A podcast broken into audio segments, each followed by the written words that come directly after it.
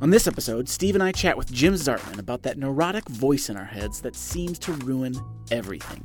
It's a little bit of group therapy that I think you'll relate to.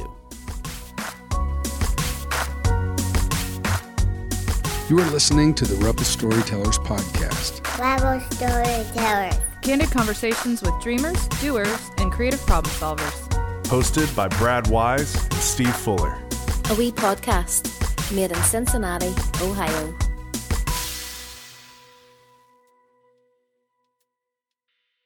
So we have Jim Zartman in the studio today, Steve. Yeah, hi Can you- Jim. Can you see him? I do. Oh, I see his eyes, his nose. I'm doing the Wilson thing, looking over the fence. Yeah, So Jim and I were having a text conversation uh, the other day. You were? and It or was around the topic of um, I threw out a first pitch at the Reds game recently. you did. Yep. When? You were there. Oh, that's right. I remember that. For your birthday. Yeah, it was close to my birthday. And um, Did you have a birthday? Yeah, April oh, 9th. happy birthday! 36. 36 years old. I don't have Facebook, so I don't know about birthdays Neither anymore. does Brad. Neither do I. Did anyone wish you happy birthday? A few people. Yeah, three people wished me happy birthday on know. my birthday because I don't have Facebook. It's tough.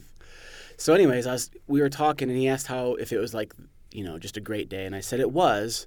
I said I wish I would have known beforehand that it would have just gone fine because I was pretty nervous leading up to it. You saw me, Steve, and I Yeah. was I had a little anxiety going. On On our Twitter account at Rebel Storytellers, uh, RBL Storytellers, I posted some pictures of you, and you looked pretty nervous. Yeah, I just didn't want to look stupid. well, That was the main thing. Do you normally not want to? Come on. I just wanted to do well. So beforehand, you know, I'm down there on the field with my brother and it was a cool thing, but I don't think I was 100% present because I was nervous. And so I shared, you know, something along those lines to you, Jim. And uh, you wrote back an interesting comment, which then led to this conversation in the podcast because it just seems like a conversation worth having. What did you say to me? Yeah. I can read you exactly what I read. Perfect.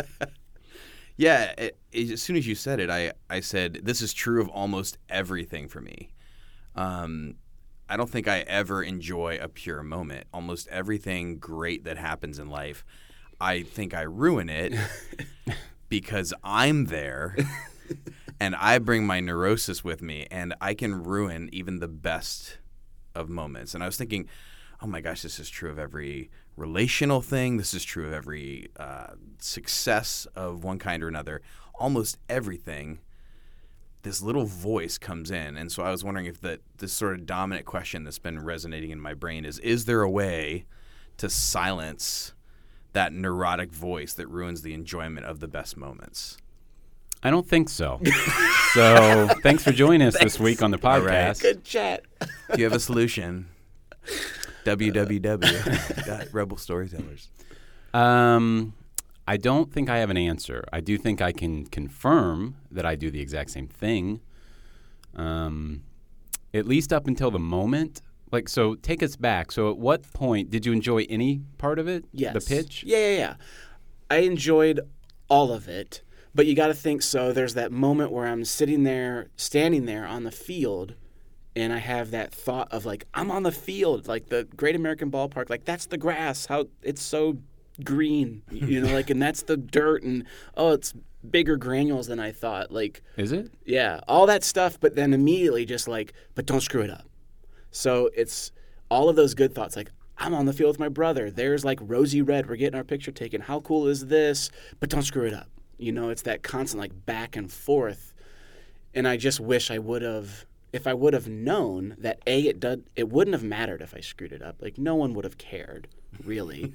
And that I was going to be fine, that I was actually going to you know, practically throw a major league perfect pitch right across the the plate. Remember that, Steve? Yeah, it was. Uh, I think it was a little outside. Little it was outside. just off the plate, but it was close. Um, Closer than Kevin It seemed Gray like the, gets. the catcher acknowledged you as doing a great job. yeah. man. um, if I just would have known that, it would have been fine. Then I could have had all of those moments. Would have been like, oh, the grass is so green, and that scoreboard is huge, and oh, look over there, it's uh, Todd Frazier, and it would have been and and and instead of but.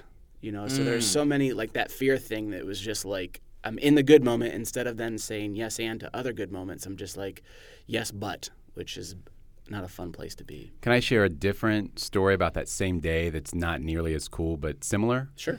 So we, uh, so I was there, and Matt was there, who is also uh, works with Rebel Pilgrim, Matt Milthaler, right? Yep.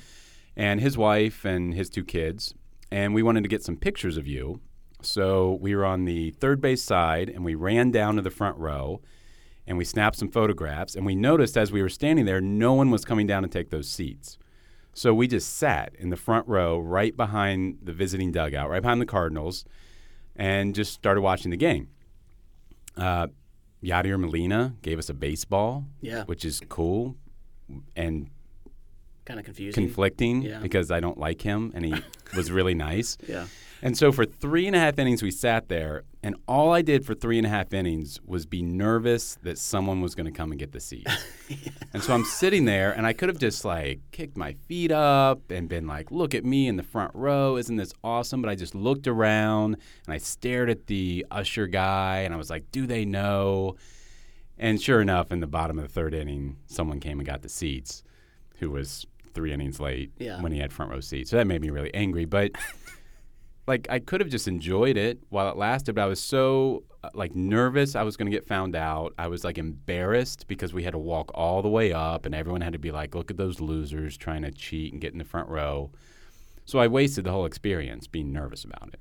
I wonder if there's a connection though, like you were cheaters. you were lying that whole time. Okay, but it doesn't matter whether he was or not. Here's an experience that wasn't. My wife always talks about when she's giving advice to couples who are dating. She's like, My number one piece of advice is enjoy it.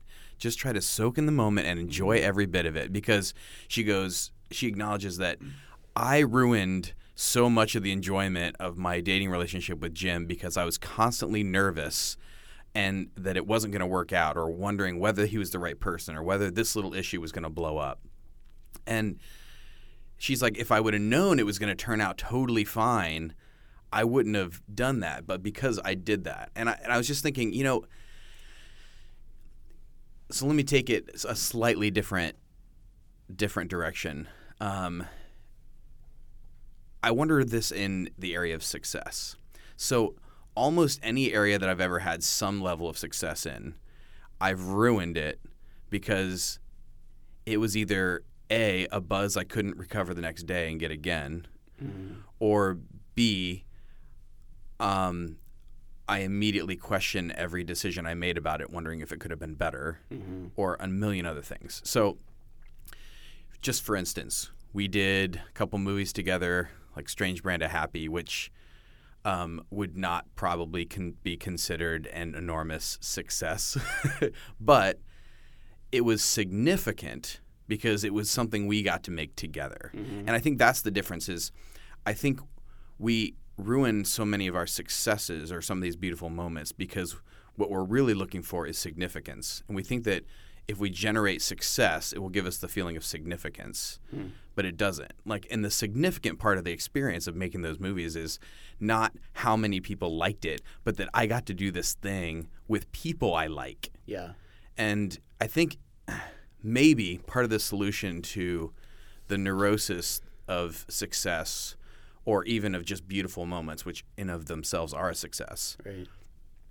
if we're looking for significance instead, and maybe there's something there that I just haven't been able to figure out in the three days since we had that text conversation. So do you feel like you then you didn't ruin the good moments of that strange brand of happy movie experience? Like you just felt good about it? Or did you ruin that too? I think yes. I ruined it. no, both. No, I think it's totally both. But I think when I talk to the thing I realized was it, when I talk to my kids about this someday, or they see it, or they hear it, or they hear some piece of music that I scored for it, like I'm going to be really proud of them and be like, "Oh, this is this cool thing I did with my friends." Mm-hmm. But at the time, the only concern was either how many people are going to like it, what are people going to think of it, are people going to buy it, is are we ever going to make money or make the money back that we spent on it? Like all of those questions. I don't know. It's, it's almost like the wrong questions dominate the what could be a great string of experiences and emotions. Yeah. Well, remember that thing, that video that I really like um, from Neil Gaiman? Yeah.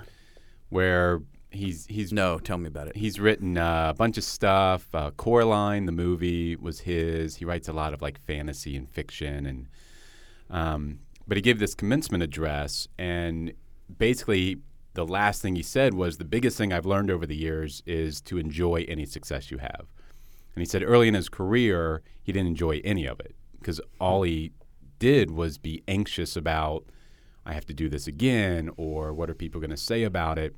So for the first 15 years of his career when he was really successful, he said he didn't enjoy any of it. And Stephen King said to him at one point, he's like, You've got to learn to just enjoy the moment because you never know when it's going to end or when you're going to have this kind of success again. And I never enjoy any moment because it's constantly, I, I'm, it's thinking that the moment is fleeting. Or even when I was sitting in that front row, it's like it was all about significance. Like I wanted to take pictures and tweet them so people would be like, Steve's in the front row. like he must be really cool to be in the front row. So it was all this ego thing. And it was if I get caught, I'm going to be embarrassed by the 30 people that I'll never see again sitting around me because they're going to think I'm right now they think I'm awesome because I'm in the front row. I don't know if they. They did. Okay. And then I'm important and No, I've that's got the thing money. is they don't care. See, that's the whole thing. That's the They thing. were that thinking about me the whole time. Oh, Jerry. they weren't. this was an epiphany I had like 10 years ago, and it changed the way I met people because I would walk up to people with that thing, and you walk up and you shake someone's hand, and you're going, What are they thinking of me? And I realized they're not. They're thinking the same thing. They're wondering, What are they thinking of me? And so I was like, Maybe if I walk up and meet people and I'm actually thinking about them, Right. it could change the whole interaction of that beginning. And it's just like, you're sitting in the front row. They don't give a crap. Everyone was thinking about me. Right now, they're probably like, that guy in the front row, why did he get up and leave with those people came? He seems so important and rich. Yeah. It was uh, a friend of mine, Evan Griffin, attributes this quote to a friend of his, Jim Downing. It goes something like this When I was in my 20s, I was so concerned what people thought about me. When I was in my 40s, I realized it didn't matter what people thought about me. When I was in my 60s, I realized nobody was thinking about me. Anyway, they were too busy thinking about themselves. And that's sort of the same. It- it's like, right, and I wanted to realize that now. Right. No one Instead else is thinking 60s. about me. no one cares. yeah, so I've got 22 years before I have to figure that out. Right? There's got to be some key where you just have to stop uh, caring about embarrassment or any of that stuff. Like it, with the pitch thing or with any thing that we produce and put out there, it's always about are people going to think I'm I'm stupid? And Yes. like, is there a way to get to just?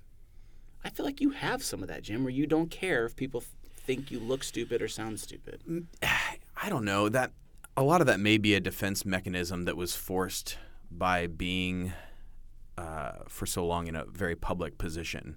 You know, being in front of a lot of people every week, you learn that you do not have the emotional capacity to care what 5,000 people think of you. I mean, you should say what that, that role was for people who don't know. Yeah, uh, so I was doing music at this large church, you know, for many years, and it just becomes exhausting to to constantly have everyone have an opinion about what you do, and so you run out of the capacity to care um, at certain point. Um, at least I do. Not everyone does, but Do you not care, or do you just decide to stop listening? Um, I think you become a lot more selective on the people you listen to, and you pretty much ignore anything that doesn't come from someone who you know has your best interests at heart. Because, I mean, for years, I remember in my early 20s thinking, ah, I really want to live like I have nothing to prove. And I've been failing at that for the last 15 years, and I'm hoping that I eventually can get to the point where I realize there's nothing to prove, there's only to enjoy. But I'm just not there. Well, certainly among the three of us, we've had moments that we haven't ruined. That's got to be true, right? Steve's shaking his head. No.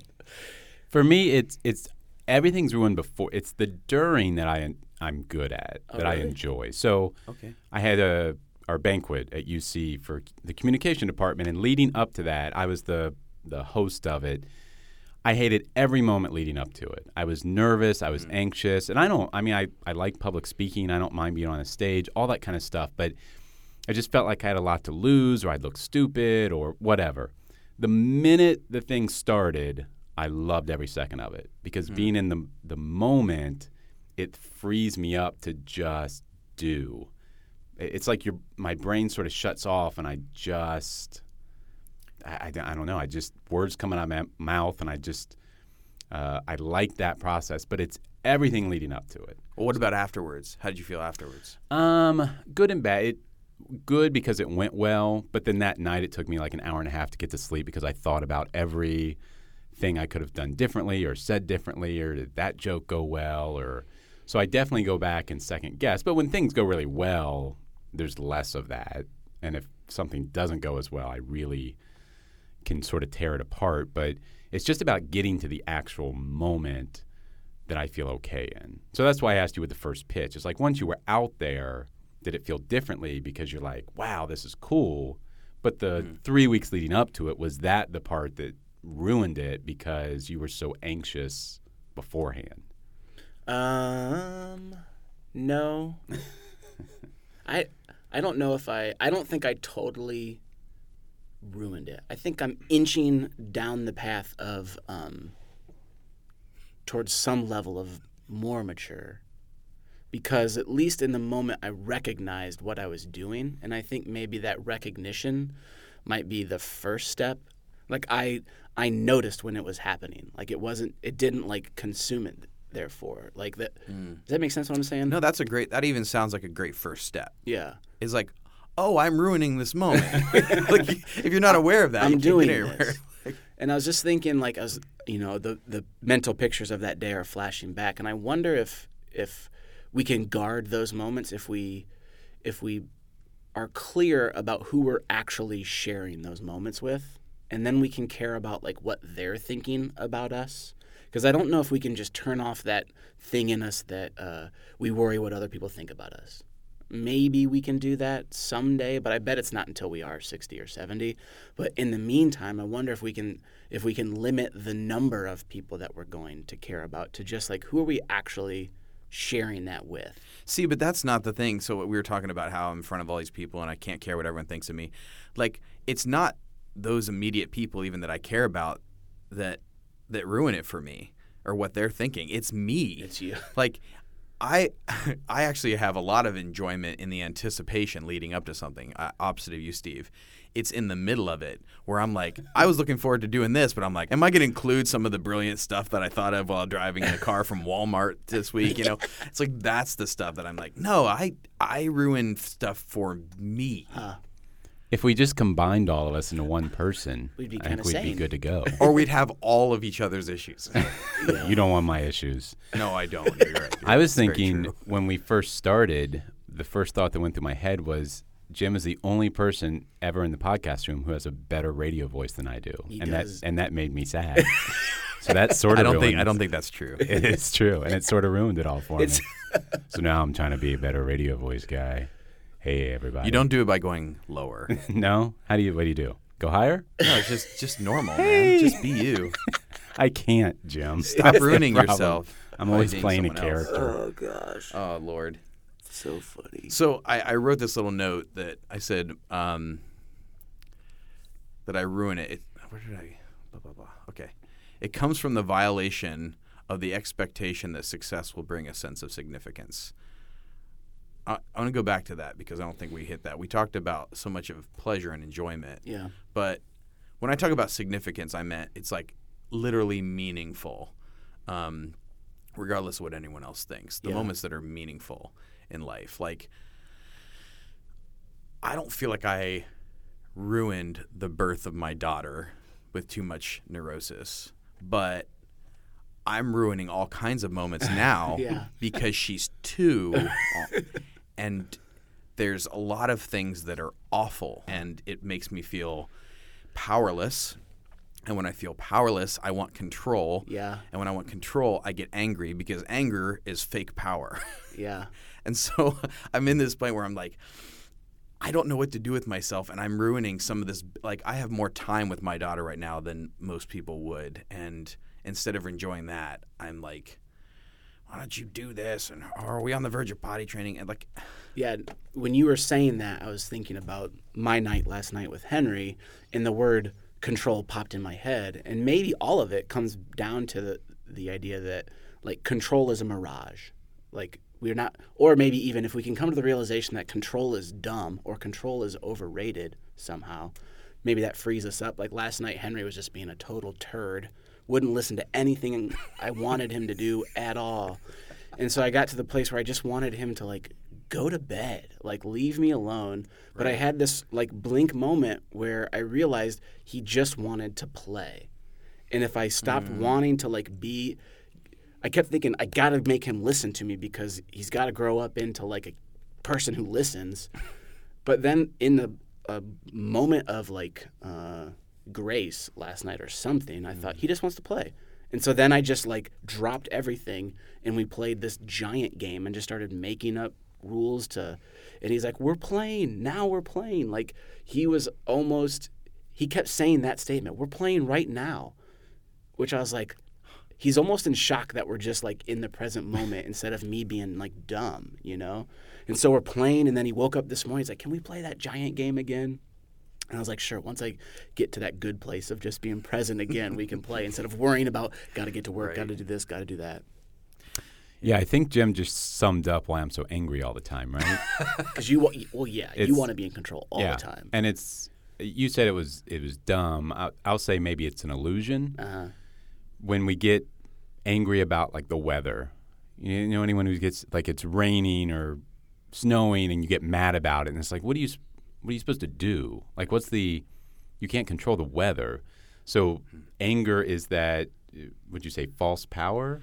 yeah, anger is fake power. fake power. So it's it's as though I can control the weather, but I can't. Or when I tweet about the Reds all the time, as if I somehow by tweeting it into the world have some sort of control over whether or not Brian Price pitches Kevin Gregg in the eighth inning, and I have none. None. But I but I try to pretend right by getting angry and tweeting it, thinking that gives me some power, Yeah. and it doesn't. Right? So what I hear you saying is you're going to stop doing that. No, probably not. because I like it. I like feeling like I have some power. I I have some say. And I my wife and I don't have any kids. We have a dog and I always try to take her on these long walks and then she doesn't do what I want her to do and then I get mad and I ruin the walk. And in my mind, it's this glorious movie scene where I'm taking my dog on a long walk and enjoying enjoying the world. And I just get mad at her all the time because she's uncontrollable Right. and I want to control everything she does. So we eventually started talking about practical steps that we could take to stop ruining our lives. This is how our conversation ended. I always need to believe that everything I'm doing matters huge. And I think this is even so much what I said about the movie and everything else about the significance. I think I ruin things because nothing ever meets my expectation. But my expectation is what gave me the energy to do it. So I wonder if maybe one thing you can do when you're scanning, either reflecting back on a moment or in the presence of it, is trying to find what's what's truly meaningful about this. What's really meaningful for me right now? That's really good. Or we had this conversation the other day, but how we measure success, uh, like what are we tracking? And so I think for me, when I say that, part of that is it doesn't matter how people react to this. It doesn't matter. Like what ultimately matters is my experience of it. Am I having fun? Am I enjoying the process? Um, I've kind of been joking about this recently, but Jimmy Fallon sort of became my hero, and I don't know Jimmy Fallon or what he's like behind closed doors, but He's awesome. it just it just seems like he enjoys what he does. Yeah. And my guess is Jimmy Fallon really cares about the quality of his work, which is why it's good, but that he also has this way of just saying, I'm going to enjoy this, invite my friends in, have a good time, and if people don't like it, that's their problem. So there's some sort of mix of that where I, I bet he really wants to produce really good stuff, but I bet ultimately he wants to do that because he likes it and because it's fun, not because he's trying to impress people. Maybe not. Maybe I've But maybe Jimmy he goes home every night and he's completely neurotic. Like, oh, is anyone gonna watch that clip?